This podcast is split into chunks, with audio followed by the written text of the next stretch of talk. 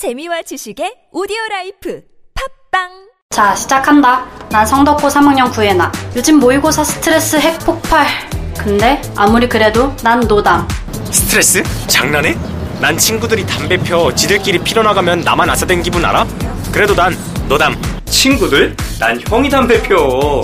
그래서 집안 곳곳에 담배가 있는데도 난 노담. 야, 그런 게 뭐 자랑이냐? 난 그냥 안 핌. 너 담. 다 조용히 해. 난 피우다 끊었다. 이런 게 찐 노담. 오, 인정, 인정. 얘들아, 근데 노담이 뭐니? 노담. 담배 안 피는 거요. 담배는 노담, 우리는 노담. 보건복지부. 예전엔 모든 게 좋았죠. 그런데 언제부턴가 골반이 뒤틀리고 허리가 아프고 중요한 건 당신의 자세입니다. 이젠 바디로직을 입고 걸으세요. 바디로직이 당신의 몸을 조율해줍니다. 매일매일 입고 걷자. 바디로직. 소중한 분께 바른 자세를 선물하세요. 건강의 시작, 바디로직. 입자, 걷자, 골반 차렷. 바디로직.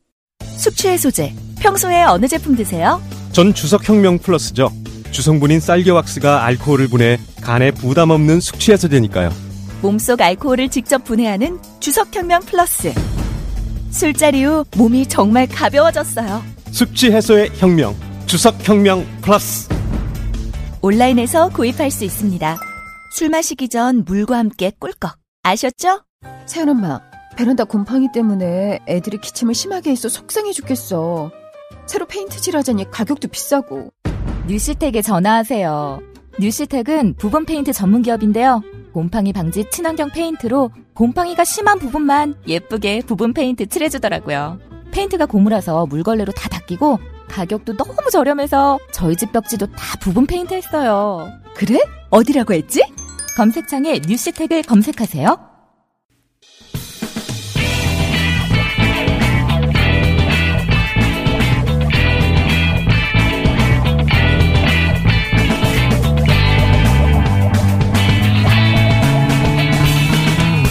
김어준의 뉴스 공장.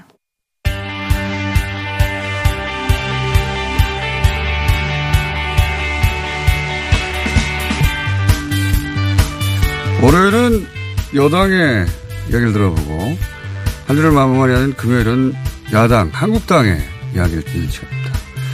안성맞춤이라고 본인은 주장하시고 저는 막춤이라고 주장합니다. 김학용 의원 나오셨습니다.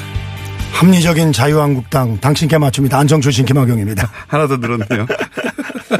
점점 늘어나. 합리적으로 해야죠. 국민들이 이해할 수 있게끔.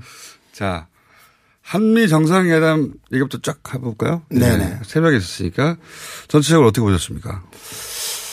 아, 전반적으로 큰 소득은 없었지만 네. 원하는 소득은 못 얻었지만 나름대로 의미는 있었다고 생각이 됩니다. 어떤 대목에서 의미를? 미국 핵심 인사들을 사실은 이번에 다 만났거든요. 북미 관계 한반도 문제에 관한 예, 한반도 문제에 있어서 중요한 영향을 미치는 모두를 만났죠. 네, 세 사람을 다 만나고 그리고 트럼프를 만났기 때문에 핵심 인사들의 의중을 정확히 파악할 수 있었다. 그리고 네. 두 가지로 생각이 됩니다. 첫 번째는 아시는 것처럼 그 미북 대화를 예. 재개해야 된다 하는 예. 거에 대해서 공감대를 이루었고 네. 또 구체적인 비핵화 조치 없이는 네. 선 경제 제재는. 있을 수 없다는 네. 그런 두 가지가 포인트였던 것 같고요. 네. 아마 문재인 대통령께서 귀국길에 어깨가 무거우리라고 생각이 됩니다. 그 문제들을 풀어야 되니까. 네네. 그러나 다만 이거 없습니까? 보통 이제 앞에 약간 칭찬한 다음에 다만 이런 게 나오, 나오는데. 다만 없는데요. 웬일, 웬일이십니까? 아, 근데 이제 네. 한 가지, 죠 네, 근데 이제 한 가지 부탁을 하고 싶은 것은. 부탁을 하고 싶은 것은 네. 결국은 저는 그렇게 생각을 합니다. 우리가 북미 대화 또 남북 대화를 이어가는 가장 주된 이유는 완전한 북한의 비핵화. 비핵화거든요. 네. 그럼 비핵화를 내면 저는 세 가지가 중요하다고 생각이 됩니다. 첫 번째는 기존의 핵 제조 시설을 폐기하는 거고 예. 두 번째는 기존에 만들어진 핵을 어떻게 폐기할 거냐. 네. 세 번째는 그게 다 없어져도 핵을 다시 만들 수 있는 과학자들이 북한에 있으면 안 되니까 네. 이 문제를 어떻게 처리할 거냐. 네. 이세 가지 문제를 마스터 플랜으로다가 예. 제시해 놓고 그런 것이 총체적으로다가 북미 간의 남북 간의 공감대가 형성이 된 상태라고 하면은 네.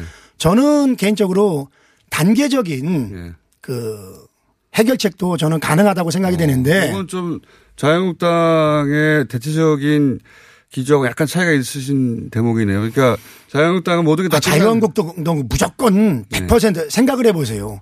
100%다 내놓고 하는 것이 그야말로다가 최고의 굿딜이죠. 그렇지만은 그게 여러 가지 또 어려운 점이 있기 때문에 사실. 예, 그러기 때문에 다만 명확하게 단계적으로다가 계획에 의해서 해결이 돼야지 그런 어떤 구체적인 비핵화에 대한 마스터 플랜 없이 경제 제재를 완화하는 거또 대북 지원하는 것은 저는 옳지 않다고 생각이 됩니다. 포괄적 합의가 분명하고 구체적으로 있으면 중 단계적인 경제제 해제도 어쩔 수 없는 거죠. 네. 네.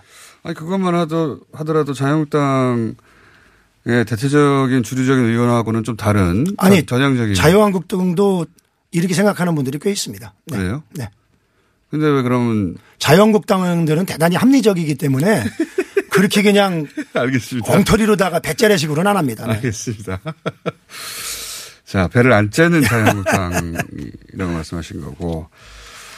그리고 잠깐 이 산불 이야기 하고 그다음에 예, 그러시죠, 헌법재판관 후보자 얘기도 해야 되는 네, 산불 그러시죠. 이야기 중에 네.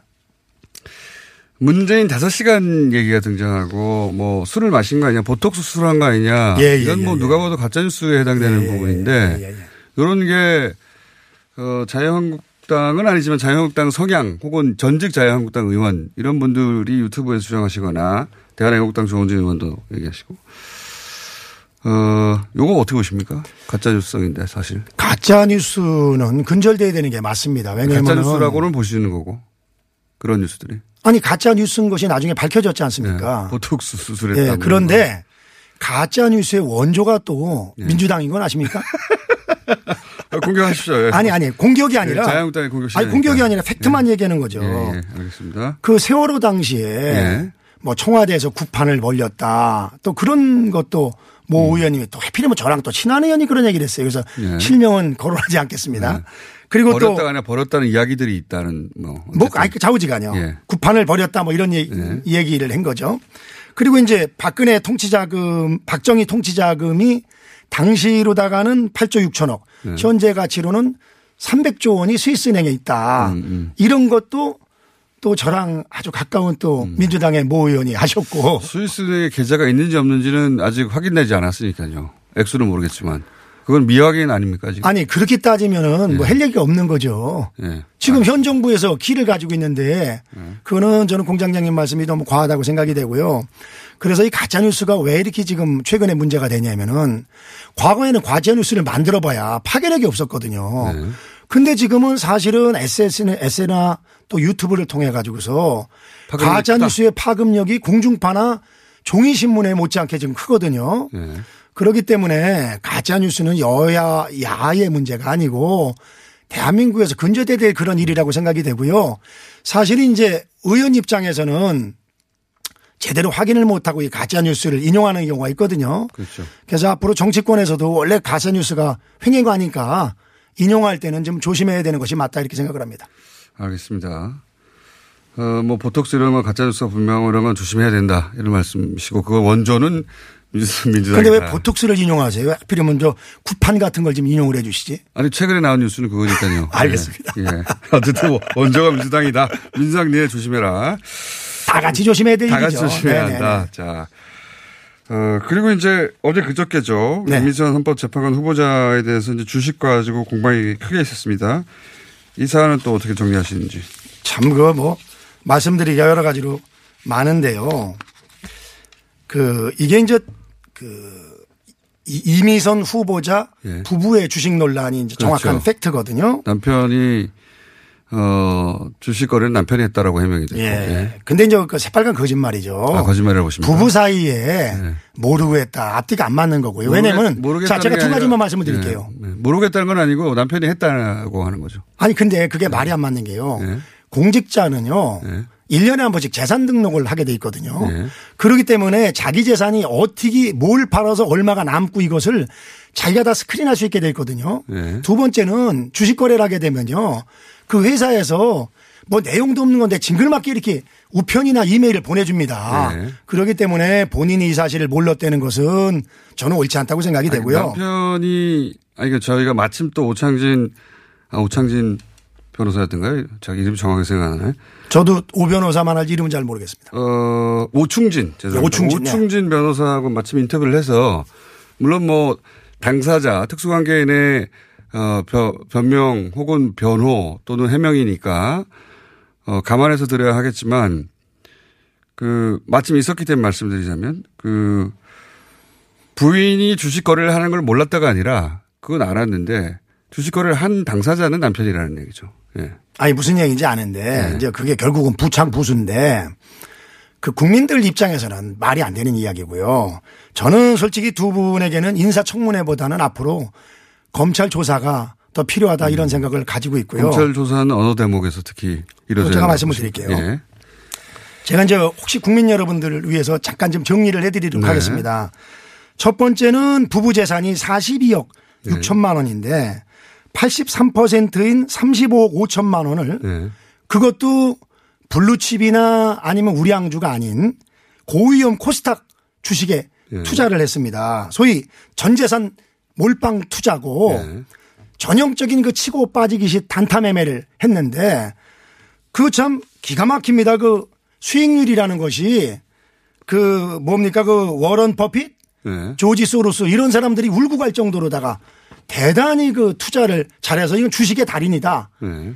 마이더스의 손이라고 생각이 됩니다. 몇 가지만 말씀을 드리면 한국 카본 47.2% 수익을 올렸고 메지온 280.22%, 삼진제약 43.61%, 음. 한국기업평가 47.93% 이렇게 지금 수익을 올렸는데 손해 본 것도 많이 있던데요, 근데. 아 손해 본 거는 거의 없습니다. 그건 정확히 한번 파악을 해보세요. 왜냐면은 액수로다가 비교를 해보면 알거든요. 네. 자 그래서 제가 말씀을 드리는 것은 예.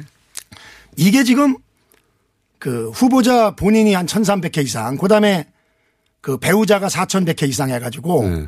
10년 동안에 한 5,500회 거래를 했습니다. 그러면 1년에 550회고 그러면은 하루에 1.5회씩 1.5회씩 주식을 거래했다. 이것은 거의 전업으로다가 주식을 한 것 이상이다. 이 말씀을 꼭 드리고 싶고요. 또 이제 아시는 것처럼 근데 액수를 그러니까 주, 주식수 하나 하나를 다 주식 거래라고 보신 예를 들어서 천 주면 천 번을 거래한 것처럼 계산한 거던데 보니까. 자, 그런데 중요한 것은요. 예. 일반인들이 그렇게 그 거래하는 사람 있다고 보십니까, 공장장님? 저는 어, 이거보다 그것은- 많은 거래하는 아니 거- 그래서 아무리 숫자를 줄여도 예, 줄여서 그거는 예. 상식적이지 않다. 판사를 하는 분들이 판사가 본업이어야 되는데 재판 공부는 언제 하고 주식에만 이게 열중했는지 이해가 안 가고요. 두 번째는 예. 이거죠. 당사자가 왔기 때문에 제가 조금씩 조금씩 반론을 예, 예. 대- 그렇게 해주세요. 대신하겠습니다. 그 2013년에서 2017년까지 주식시장 평균 수익률이 코스피가 4.4%고 코스닥이 10.6%입니다. 네. 근데 이제 2004년에 2억 9천 재산이 15년 만에 42억 6천만 원으로 15배 정도 이제 어, 증가가 됐는데 이게 상당히 많은 부분이 주식 투자로다가 어, 증가가 된 거죠. 거의 재테크를 주식으로만. 네, 이. 정도면은 뭐 세계 법관 주식거래 신기록 보유자 수준이라고 저는 생각이 되고요. 이제 가장 중요한 거 제가 말씀을 드리겠습니다. 네. 뭐 언론에서도 지금 다 보도하고 또 어, 모 종편에서도 특종으로 터뜨렸습니다마는 이 논란된 주식 중에 상당수가 예. 67.6%가 바로 이미선 판사께서 재판에 관여한 그 관계사의 주식이고 네. 이것이 이제 비상장 주식이죠. 이테크 건설 아 비상장 주식이 아니라 그 코스피 코스닥. 주식이죠. 예. 예, 코스닥 주식이죠. 네. 그래서 이테크 건설 이 49.1%또 삼광 글래스가 18.5% 이렇게 가지고 있는데 네. 미공개 정보를 이용해서 이런 고소득을 취했다는 그런 그 음. 내부- 의혹 수준을 넘어서 음, 내부 정보를 이용해서. 예, 내부 정보를 현실화되고 있습니다. 두 가지만 제가 말씀을 네. 드리면요. 어떻게 현실화되고 있습니까? 이테크 건설 2,700억 규모 계약 공시 직전에 남편이 약 6억 5천만 원어치 주식을 매입을 합니다. 예. 물론 당연히 고소득을 올렸죠. 그 다음에 삼광 글래스 관련 회사인 군장 에너지 상장설 이게 다 주식이 연계된 회사들입니다. 네.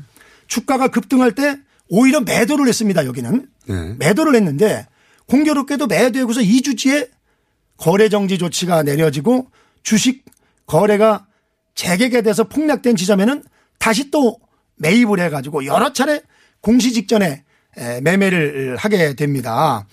그리고 이제 또 하나 재밌는 거 말씀을 드리면요. 그, 그 대목은 저희가 사실은 그대로 요 앞에 뉴스공장 일부에서 다뤄가지고 네, 그거 좀 이따 반론해 주시고요. 제가 할 필요 없이 이제 방송을 들으시면 되는데 예, 예, 그렇게 해주시고요. 예. 반론도 있다. 또 하나는 알려드리고요. 남편 돈으로다가 근데 한 가지만 여쭤보자면 네. 그런 내부자 정보를 이용했다는 근거는 있나요?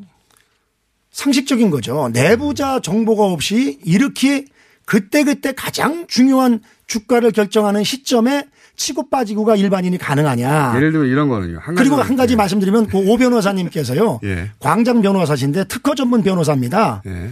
근데 제가 이제 그 그렇지 않아도 어제 오늘 방송 출연하려고 제가 관계자한테 문의를 해봤더니 이게 이제 자본시장법에 보면은 제 174조에 예. 내부자 거래에 대해서 미공개 정보를 이용 행위 금지 조항이 있는데 불법이죠. 명백하게. 예, 그래서 이거는 이제 상장법인의 준 내부자. 예.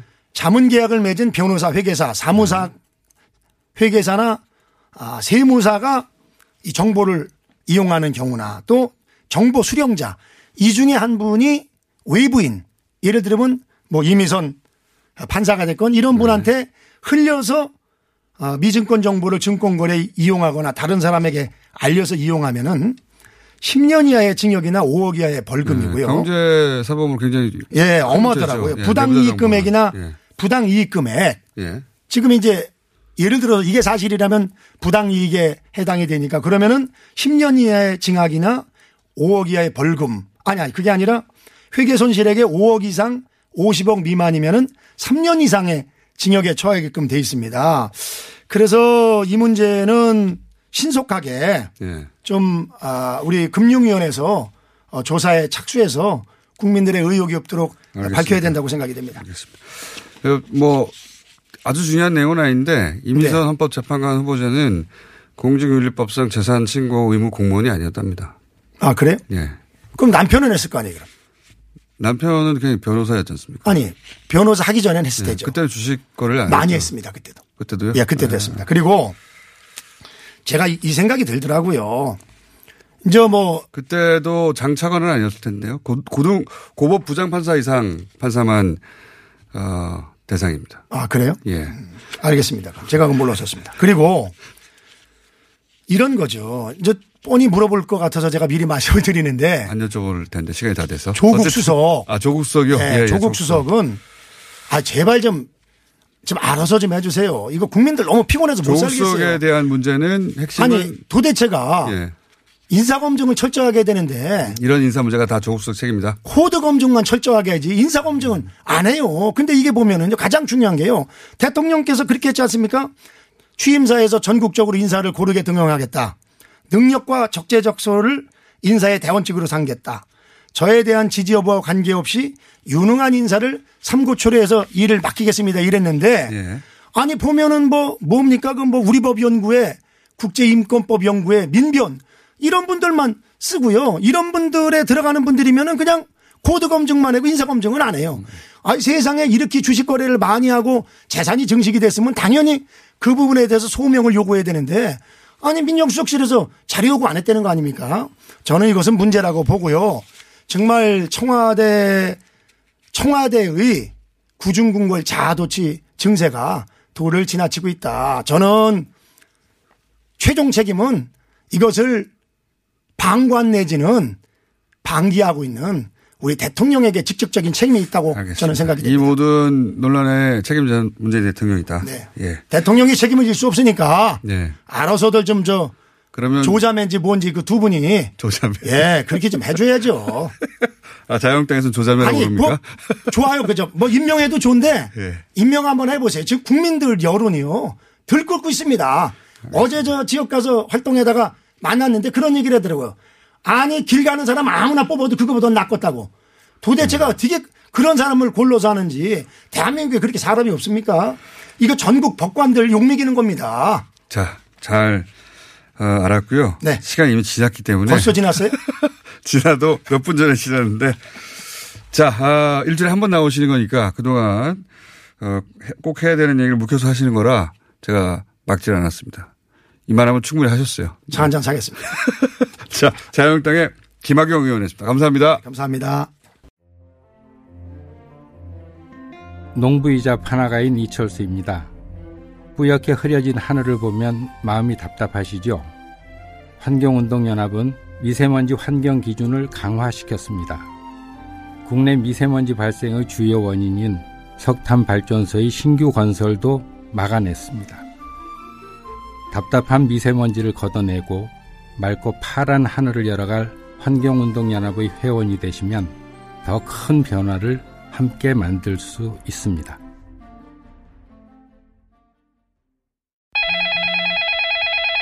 민수 엄마, 우리의 피부 때문에 고민이야. 밤새 잠도 못 자고 긁어 피가 나도록 긁는다고.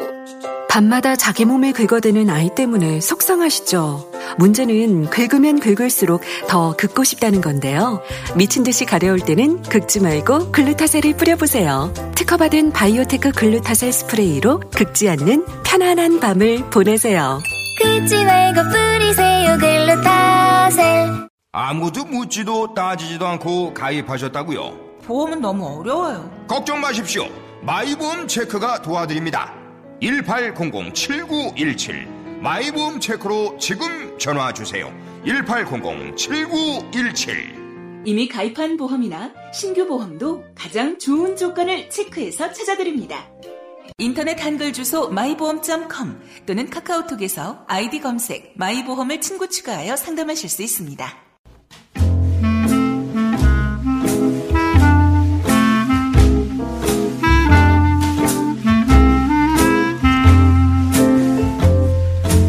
친절 에이스 어, 오충진 변호사 뭐 처음 등장한 인터뷰여서 문자 많이 왔습니다. 예. 주식 투자한 사람이 이렇게 많군요. 주식을 하신다는 분들이 문자를 주로 많이 보냈네요. 예. 어, 분할 매수, 분할 매도, 뭐 일괄 매도 이런 거를 이해를 못하고 5천 건이라고 하는 것 같습니다. 예, 천 주를 한 번에 꺼낼 수도 있고 분할 매도할 수 있는데 그걸 다 가- 각각 센 것 같네요. 뭐가 문제인지. 주식을 모르는 분들도 많아요. 옆에 등- 바로 등장하시면 어떡합니까? 지금 잠시 후에 나올 김준영 교수님 옆에 앉아가지고 예, 말할 타이밍이 아닌데 들어오셨네. 그 말하세요 그럼. 죄송합니다. 자, WTO 승소도 굉장히 큰 뉴스여서 반응이 많습니다. 왜냐하면 첫 번째 1심에서 지고 나중에 이긴 경우는 이번에 처음이라고 그래요. 예. 후쿠시마 산수 산물. 윤지호 씨 문자도 많네요. 예, 윤지호 씨 나오는 순간 저희 유튜브에서도 생중계하는데 보통은 저희가 몇만 단위를 보거든요. 그것도 가장 많은 숫자입니다. 예. 어, 실시간으로. 근데 윤지호 씨 나오셨을 때 20만 가까이 접속자가 몰렸습니다. 이건 남북 정상회담 할 때 나오는 숫자인데. 아, 2만이었군요. 예. 2만이면 평소 숫자입니다. 그걸 하나 잘못 셌고요. 여기까지 하겠습니다. 옆에 앉아 계시니까 바로 그냥 하죠. 예. 음악 끄세요. 예. 김치영 교수님. 예. 월요일은 어, 정세현 장관님이 나오시니까. 네. 예. 제가 나오면 꼭 정세현 장관님 얘기를 하시네요. 그 전에 급하게 섭외할 수 있는 분으로 모셨습니다. 네. 감사합니다. 어쨌든. 자, 아, 전체적으로 총평하신다면요? 뭐 충분히 예상됐던 거고요. 그렇죠. 예, 이 정도 나올 거였죠, 그냥. 그렇죠. 북한을 북한의 지금 의중을 모르는 상황에서 미국과 어떤 예. 중재안을 만들 수 있다는 것은 불가능한 거니까 원래 그럼 왜 이렇게 급하게 갔냐? 미국의 분위기가 심상치 않으니까 그거 한번 제동 걸로 짚어주고. 갔다. 예. 그리고 나서 북한한테 만나고 왔는데 한번 만나자. 그렇죠. 예. 그래갖고 단계를 한번 밟은 거고. 네. 그러다 보니까 굉장히 실무적이고 목적 지향적인 그런 회담이었어요. 이거는. 그렇습니다. 예. 그래가지고 그 아래 사람들. 네. 보통 정상회담 하기 전에 아래 사람들 안 만나잖아요. 그렇죠. 예. 다 만났어요, 뭐. 모조리. 그렇죠. 모조리 다 만났죠. 볼튼, 예. 폼페이오, 그다음에 펜스까지 만났는데요. 이건도 만나고. 사실 네, 지난 펜스도 5월 달에 취소했을 때도 이 사람들을 먼저 만났었죠. 방미했을 때. 네. 두 번째인데, 그러니까 지금 미국의 분위기가 그러니까 하노이에서 결렬됐는데 트럼프는 결렬 안 됐다고 얘기하는데 요 틈을 노려가지고 네. 강경파들이. 이 강경파들이 득세를 하면서 세 가지 네. 주장을 하고 나왔습니다. 그게 뭐냐면 첫 번째는 아 김정은이 비- 비핵화할 진정성이 없더라 보니까 왜냐하면 뭐 빅딜을 하자는데 안 했으니까 네. 특히 볼턴 처음부터 같은 없었다. 아주 뭐 난리가 났어요. 그렇죠. 여러 인터뷰 하면서 신났죠 그때. 신났죠. 예. 그다음 두 번째는 뭐냐면 음, 제재 만능론입니다. 아 조금만 더 밀어 이제 북한이 아파하는 걸 확인했다. 네. 그러니까 더 밀어붙여야지 지금 양보하면 안 그러니까요. 된다. 강경파 볼턴이 항상 하던 얘기죠. 예, 이게. 그렇죠. 예. 그다음에 세 번째가 중요한데 세 번째는 바로 이제 top-down 방식이 소용없다. 그러니까요. 그러니까 결국 한계를 보였다. 처음부터 예견된 네. 결과였다. 그게 또 볼턴이 하던 얘기입니다. 볼턴이 한 얘기입니다. 예. 근데 이번에 이제 그 부분 특히 이 top-down을 유지한 것은 매우 중요한 그 거기서 성과입니다. 그렇죠. 특히 중요한 게 네. 지난번 하노이에서도 트럼프 대통령은 뭐 스냅백 넣으면 그러니까 네. 만약에 그 우리가 약속한 걸 어기면 다시 제재 시작하면 될 거 아니냐는 스냅백 넣으면 사인할 수 있는 거 아니냐 했는데 그거를 볼턴 폼페오가 말렸다. 네. 특히 볼턴이 말렸다라고 top-down을 막아버린 거 아닙니까? 그때 그렇죠. 그때 이제 트럼프 대통령이 약해졌을 때 아닙니까?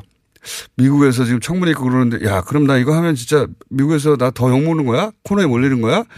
이런 마음이 약한 틈을 요 강경파 참모가 파고 들어가지고 막았다. 네네. 맞는 거죠. 그, 그 부분이 약간 미묘하긴 한데요. 네. 트럼프가 전체적인 지휘는 한건 맞고요. 네. 그런데 여러 지점에서 북한도 좀 과신을 했- 했는 부분이 좀 있고 네. 그때 이제 불만 중에 하나가 뭐냐면 영변 다음이 뭐냐. 네. 그게 이제 지금 얘기하는 그 네. end state 또는 로드맵이라고 얘기하는 그렇죠. 겁니다. 영변 80%라는데 네. 북한 그다음 뭐할 입장에서 거냐. 야, 이거 제일 큰 덩어리 내놨는데 이게 아니라 뭐 어떻게 하라는 거 단계적인데 그런 거고. 그 영면은 어, 북한의 김정은 위원장이 진정성을 위해서 먼저 보인 건데 그 그렇죠. 패를 까버렸기 때문에 미국은 이미 받은 거라고 생각해 버리는 거죠. 그렇죠. 그 다음 뭐냐라고 들이미니까 네. 어, 그 다음이 어딨냐 이게 얼마나 큰데 라는 네. 게 북한의. 아니, 나머지는 자잘한 건데. 그렇죠. 자잘한 거 말고 큰 거 먼저 내는데 왜 이러는 거야 이렇게 된 거죠. 근데 예. 그 틈을 이제 볼턴하고 아까 말씀하신 것처럼 폼페오가 끼어들었고요. 네. 아, 그 중에 이제 폼페이는 제재를 해제하면 한 75억 불 정도가 북한이 득을 본다. 네. 이렇게 얘기를 해버리니까 그 굉장히 과장된 숫자거든요. 1년에 75. 어, 그러면 트럼프가 아, 제재가 아무 소용 없어지네. 다섯 개를 풀면. 네. 결국은 다 해, 제해 달라는 거네. 이렇게 얘기를 한 거고. 아니, 볼턴이 옛날 맨 처음부터 주장한 그대로의 얘기예요 그렇죠. 이게. 예. 근데 지금 나쁜 볼턴. 지금 그렇죠. 근데 이거 거래의 기본이 안돼 있어요. 왜냐하면 미국이 줄 건 하나도 얘기하고 있지 않거든요. 예, 다 내놓으라는 거 아닙니까? 다 그렇죠. 내놓으라는 거 아닙니까? 아니 그리고 가장 문제는 마지막 엔더스테이가 잘못됐어요. 왜냐하면 북한의 비핵화 제재 완화가 지금 교환 조건인 것처럼 얘기하잖아요. 아니 아니죠. 제재 완화에다가 경제 지원에다가 체제 보장까지 가야 되는 건데 네. 제재 완화만 풀어주고 비핵화라는 거는 네. 그건 아- 북한한테 아무것도 안 주겠다는 얘기가 되는 거거든요. 그러니까 말입니다. 예. 그게 이제 볼턴이 시계를 되돌려 버린 셈인데 네. 이제 이번에 그 문재인 대통령이 top-down top-down 얘기하는 거는 네. 야 너희들은 끼지 마. 아.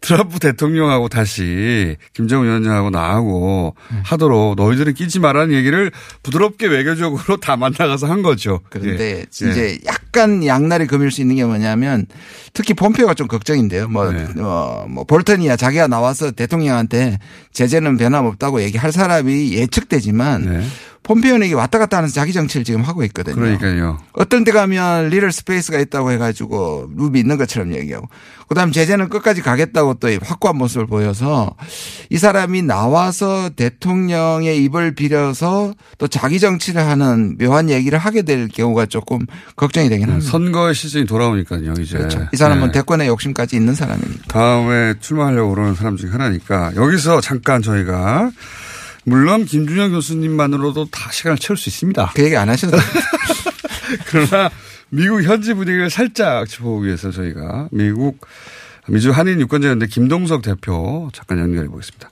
안녕하십니까? 네, 안녕하세요. 네.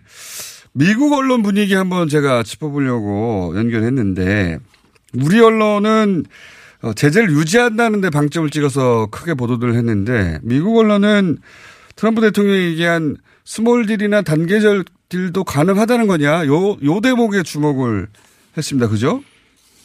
아, 굉장히 다 비슷비슷하게 나왔는데 이제 눈에 띄는 거. 예. 이를테면 미국 언론 사실 하노이 회담 결렬 이후에 걱정됐었어요. 이 이슈가 관심 바깥으로 사라지는 거 아닌가 또 워싱턴의 다른 이슈들에 밀려가지고 전 예. 이번 대통령 방미 효과가 이슈를 살려놨다. 아, 이슈를 살려놨다. 대중 앞에 나와야만 네, 나중에야만 그렇죠. 평화의 이슈로 가는 거 지지를 받지 음. 이게 조용히 있으면 강경파들 이렇게 하면 이익관계 있는 사람들이 이 자기네들 손아귀에 살기 때문에 대중 이슈에서 사라지면 이게 그렇죠. 좀 어려웠는데 이 워싱턴 포스트 지, 이 오늘 오늘 자에 나온 게 예. 그 말씀하신 것처럼 트럼프 대통령이 북한 핵 문제에 대해서 small deal을 받아들일 수 있다는 신호를 보냈다. 네. 아, 요게 핵심입니다. 그게 핵심이죠. 뉴욕타임즈 어떤 줄 아세요? 어떻습니까? 트럼프 대통령이 부분적 핵 합의를 수용할지도 모른다라는 어허. 게 핵심입니다. 어, 그 네, 미국 언론은 우리 언론하고 정반대로 해석하고 있는 거예요. 그죠? 그렇죠. 저는 이게 왜 이게 그렇게 되는지 모르겠는데 그 백악관 출입 기자들 중에서 워싱턴 포스트, 뉴욕 타임즈 출입 기자는 사람 제일 깐깐하고 제일 많이 활동하고 설치는데 이분들이 설치. 1박 2일 이걸 옆에서 보고서 눈치챈 아하. 내용이라고 봐도 틀리지 않는다. 네, 그게 이제 그 나라 언어고 그 나라 정치 상황을 가장 잘하는 그리고 가장 그 트럼프 대통령의 발언에 대해서 민감하게 반응하는 뉴욕타임스하고 워싱턴 포스트가 아, 이거 분위기가 small deal이나 단계적 deal로 가는 쪽으로 조금 바뀐 것 같다라고 감지한 거라는 말씀이신 거죠? 거기다가 예, 합치면 3차, 3차 아, 북미 회담 가능성도 열어두고 음. 그거 그거에 관해서도 어 저 내가 하려 그러니까 어떻게 진행되고 있는 부분이 있다. 그래서 문재인 대통령이 남북 정상회담이라는 걸 언급한 거에 대한 트럼프 대통령 답변 공통적인 게 에, 내가 하려 그러니까 아, 어떤 생각을 갖고 있는지 하시고서 나한테 전해달라. 음. 아, 이런 그런 대화를 해나가면서 할때 요번 문재인 대통령 1박 3일 시간에 방미한 거에 가장 큰 효과는 이슈를 살렸다. 워싱턴. 이슈를 살렸다. 공장장이 워싱턴 눈으로 봐야 됩니다. 선거 그렇죠. 국면으로 봐야 됩니다. 네. 예, 자꾸 정의용 실장이 브리핑한 거를 왜 사실로 잘 안 받는 경향이 있어요. 한국 이 저 미디어가. 음. 그런데 예, 분명한 건 워싱턴 포스트, 뉴욕 타임즈가 뭡니까? 이게 이때까지 트럼프 대통령이 이거를 딴죽거리고서 반대하고 그러던 입장이었었는데 아주 담백하게 본 기사가 나와가지고 굉장히 희망적이고 이슈를 음. 살렸고, 예, 이게 지금 워싱턴에는 이제 이스라엘 이슈 때문에 이게 좀 두렵지 않습니까? 중동. 네, 네. 네타냐후가 되면은 모슬렘이 강화되면은 미국의 주요 이슈가 이제 그쪽으로 가면은 음. 이게 또 잠재워질까봐 저는 그게 걱정인데 아하. 대통령께서 이슈를 살리고 가셨다. 이게 큰 음. 성과라고 봅니다. 알겠습니다. 정리하자면 우리야 뭐 이 그 남북미 관계에 대해서 초미의 관심사인데 미국은 뭐 여러 가지 사안이 있으니까 국제적으로 그 중에 어 최근 이스라엘 사안 때문에 이스라엘 총선이 있었죠. 사안 때문에 이슈가 묻히고 그 이슈가 묻히면 트럼프 대통령 관심에서 멀어지고 그러면 안 되는 건데 이슈를 살렸다는 의미가 크고 어, 중요한 대목이네요. 두 번째는 어 이거 소위 이제 백악관 출입 기자 미국 기자들이 가장 정확하게 분위기를 감지하겠죠. 근데 거기서 감지한 분위기는 small deal 단계적 deal 얘기 가 나오고 그게 분위기 전환이 된 거라고 그쪽에서는 감지했다 이런 말씀이시네요. 음. 하나 더 하면 의회만 하는 신문 힐이라는 데서 굉장히 빠르게 논평을 냈는데요. 힐에서? 트럼프 문재인 두 사람이 잘 공조하면은 이 평화 진전이 있을 수, 있을 수 있다는 확신을 의회에 주고 있다. 이 논평이 났습니다. 아 그래요? 힐에 어. 힐, 예, 힐에. 힐 의회 전문지. 예, 날때 예, 그래서 저는 아, 이 이슈가 다시 이 공론화 아, 트럼프 대통령 주 관심사로 오는구나, 올 가능성이 있구나, 이런 희망을 갖, 갖습니다. 워싱턴 눈으로 그렇습니다. 알겠습니다. 오늘 말씀 감사합니다.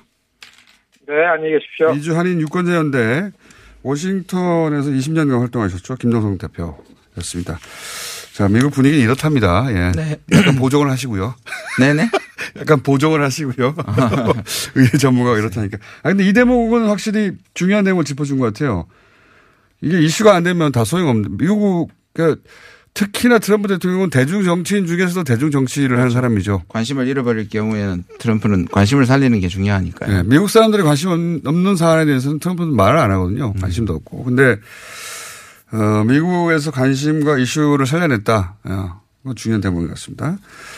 자, 그리고 이제 그 출입 기자들, 청와대가 아니라 백악관 출입 기자들 중에 가장 사실은 영향력이 있다고 볼 수 있는 워싱턴 포스트 또는 뭐 뉴욕 타임즈 이런 기자들. 트럼프 대통령이 조금만 잘못해도 예. 네. 여실히 공격에서 물어뜯어서 아주 산산이 어, 부셔버리려고 하는 여기서 주목한 대목은 small deal 단계적 deal 이게 원래 이야기죠 하노이 때 그렇죠. 예, 글로 되돌아가는 거 아닌가 이런 분위기를 좀 감지했다는 거 같아요 보니까 네.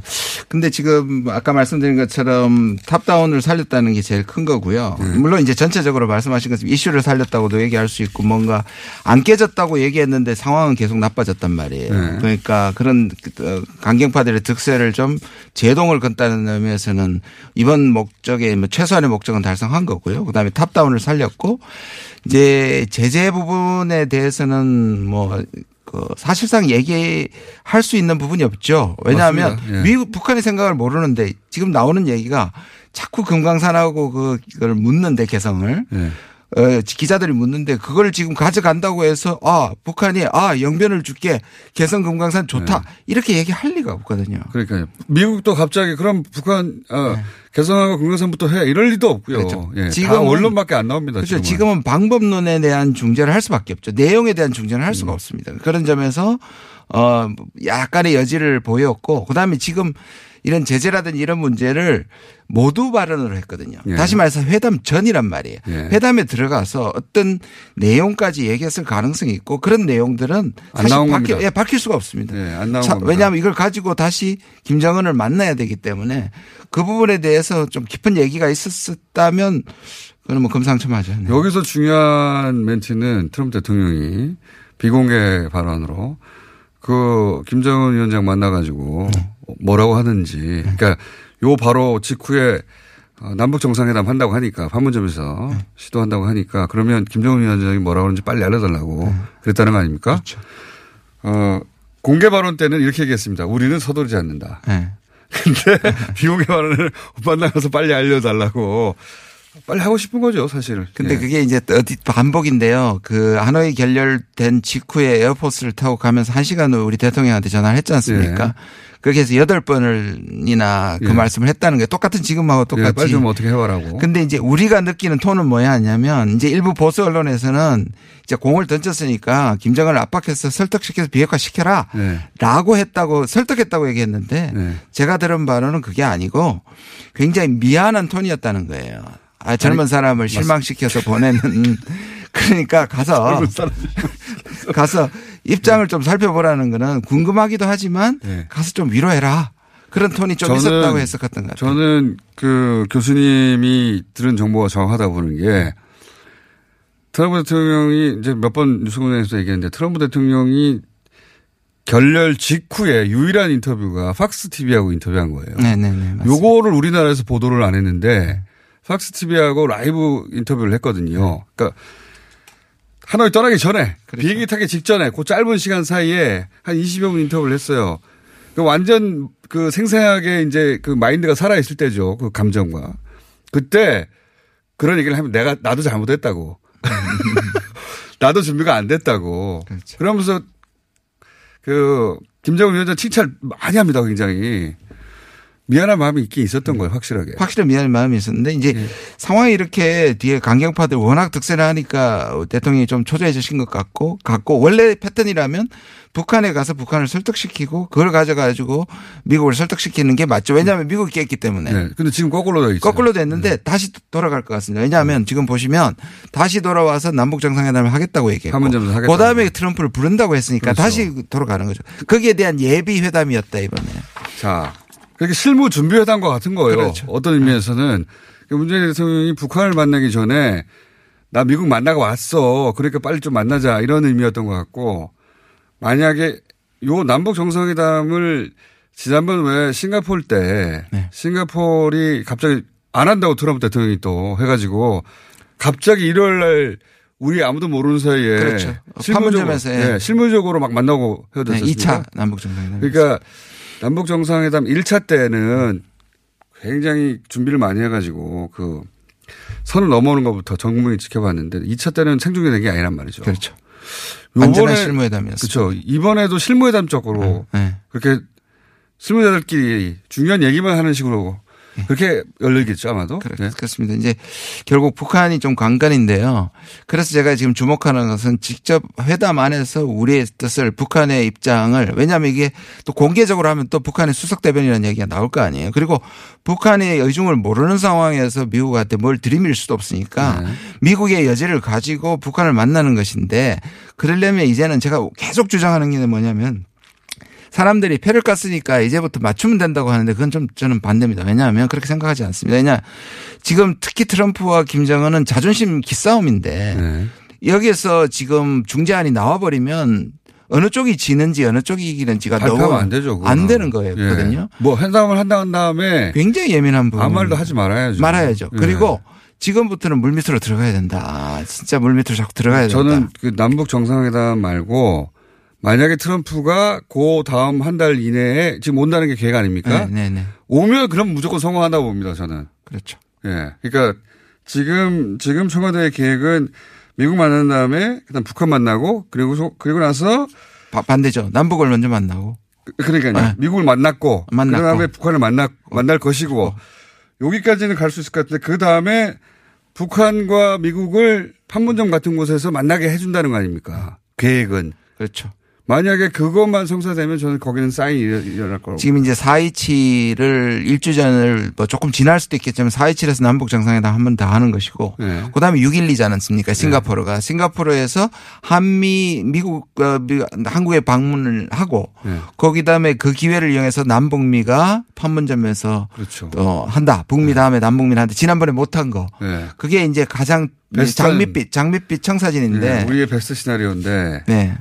어쨌든 저는 트럼프 대통령이 고 5월, 6월 사이에 일본 방문 계획이 있어가지고 그 사이에 올수 있다고 하는데 만약에 오기만 하면 전 성공할 거라고 본다는 거죠. 예, G20인데 아마 6월일 겁니다. 아마. 예. G20도 있고 그 앞에 5월 말에 어 일왕 예, G20이 맞습니다. 있어가지고 맞습니다. 맞습니다. 그때도 한번 올 수 있다고 예. 하니까 둘 중에 하나는 그러면 와 네. 한국도 가- 가까우니까요. 한국도 와라. 그럼 미국도 오겠다고 이제 관심을 보이고 있으니 그렇죠. 일본에 왔을 때 또 항상 한국을 또 왔다 가는 경우가 그러니까요. 많았죠.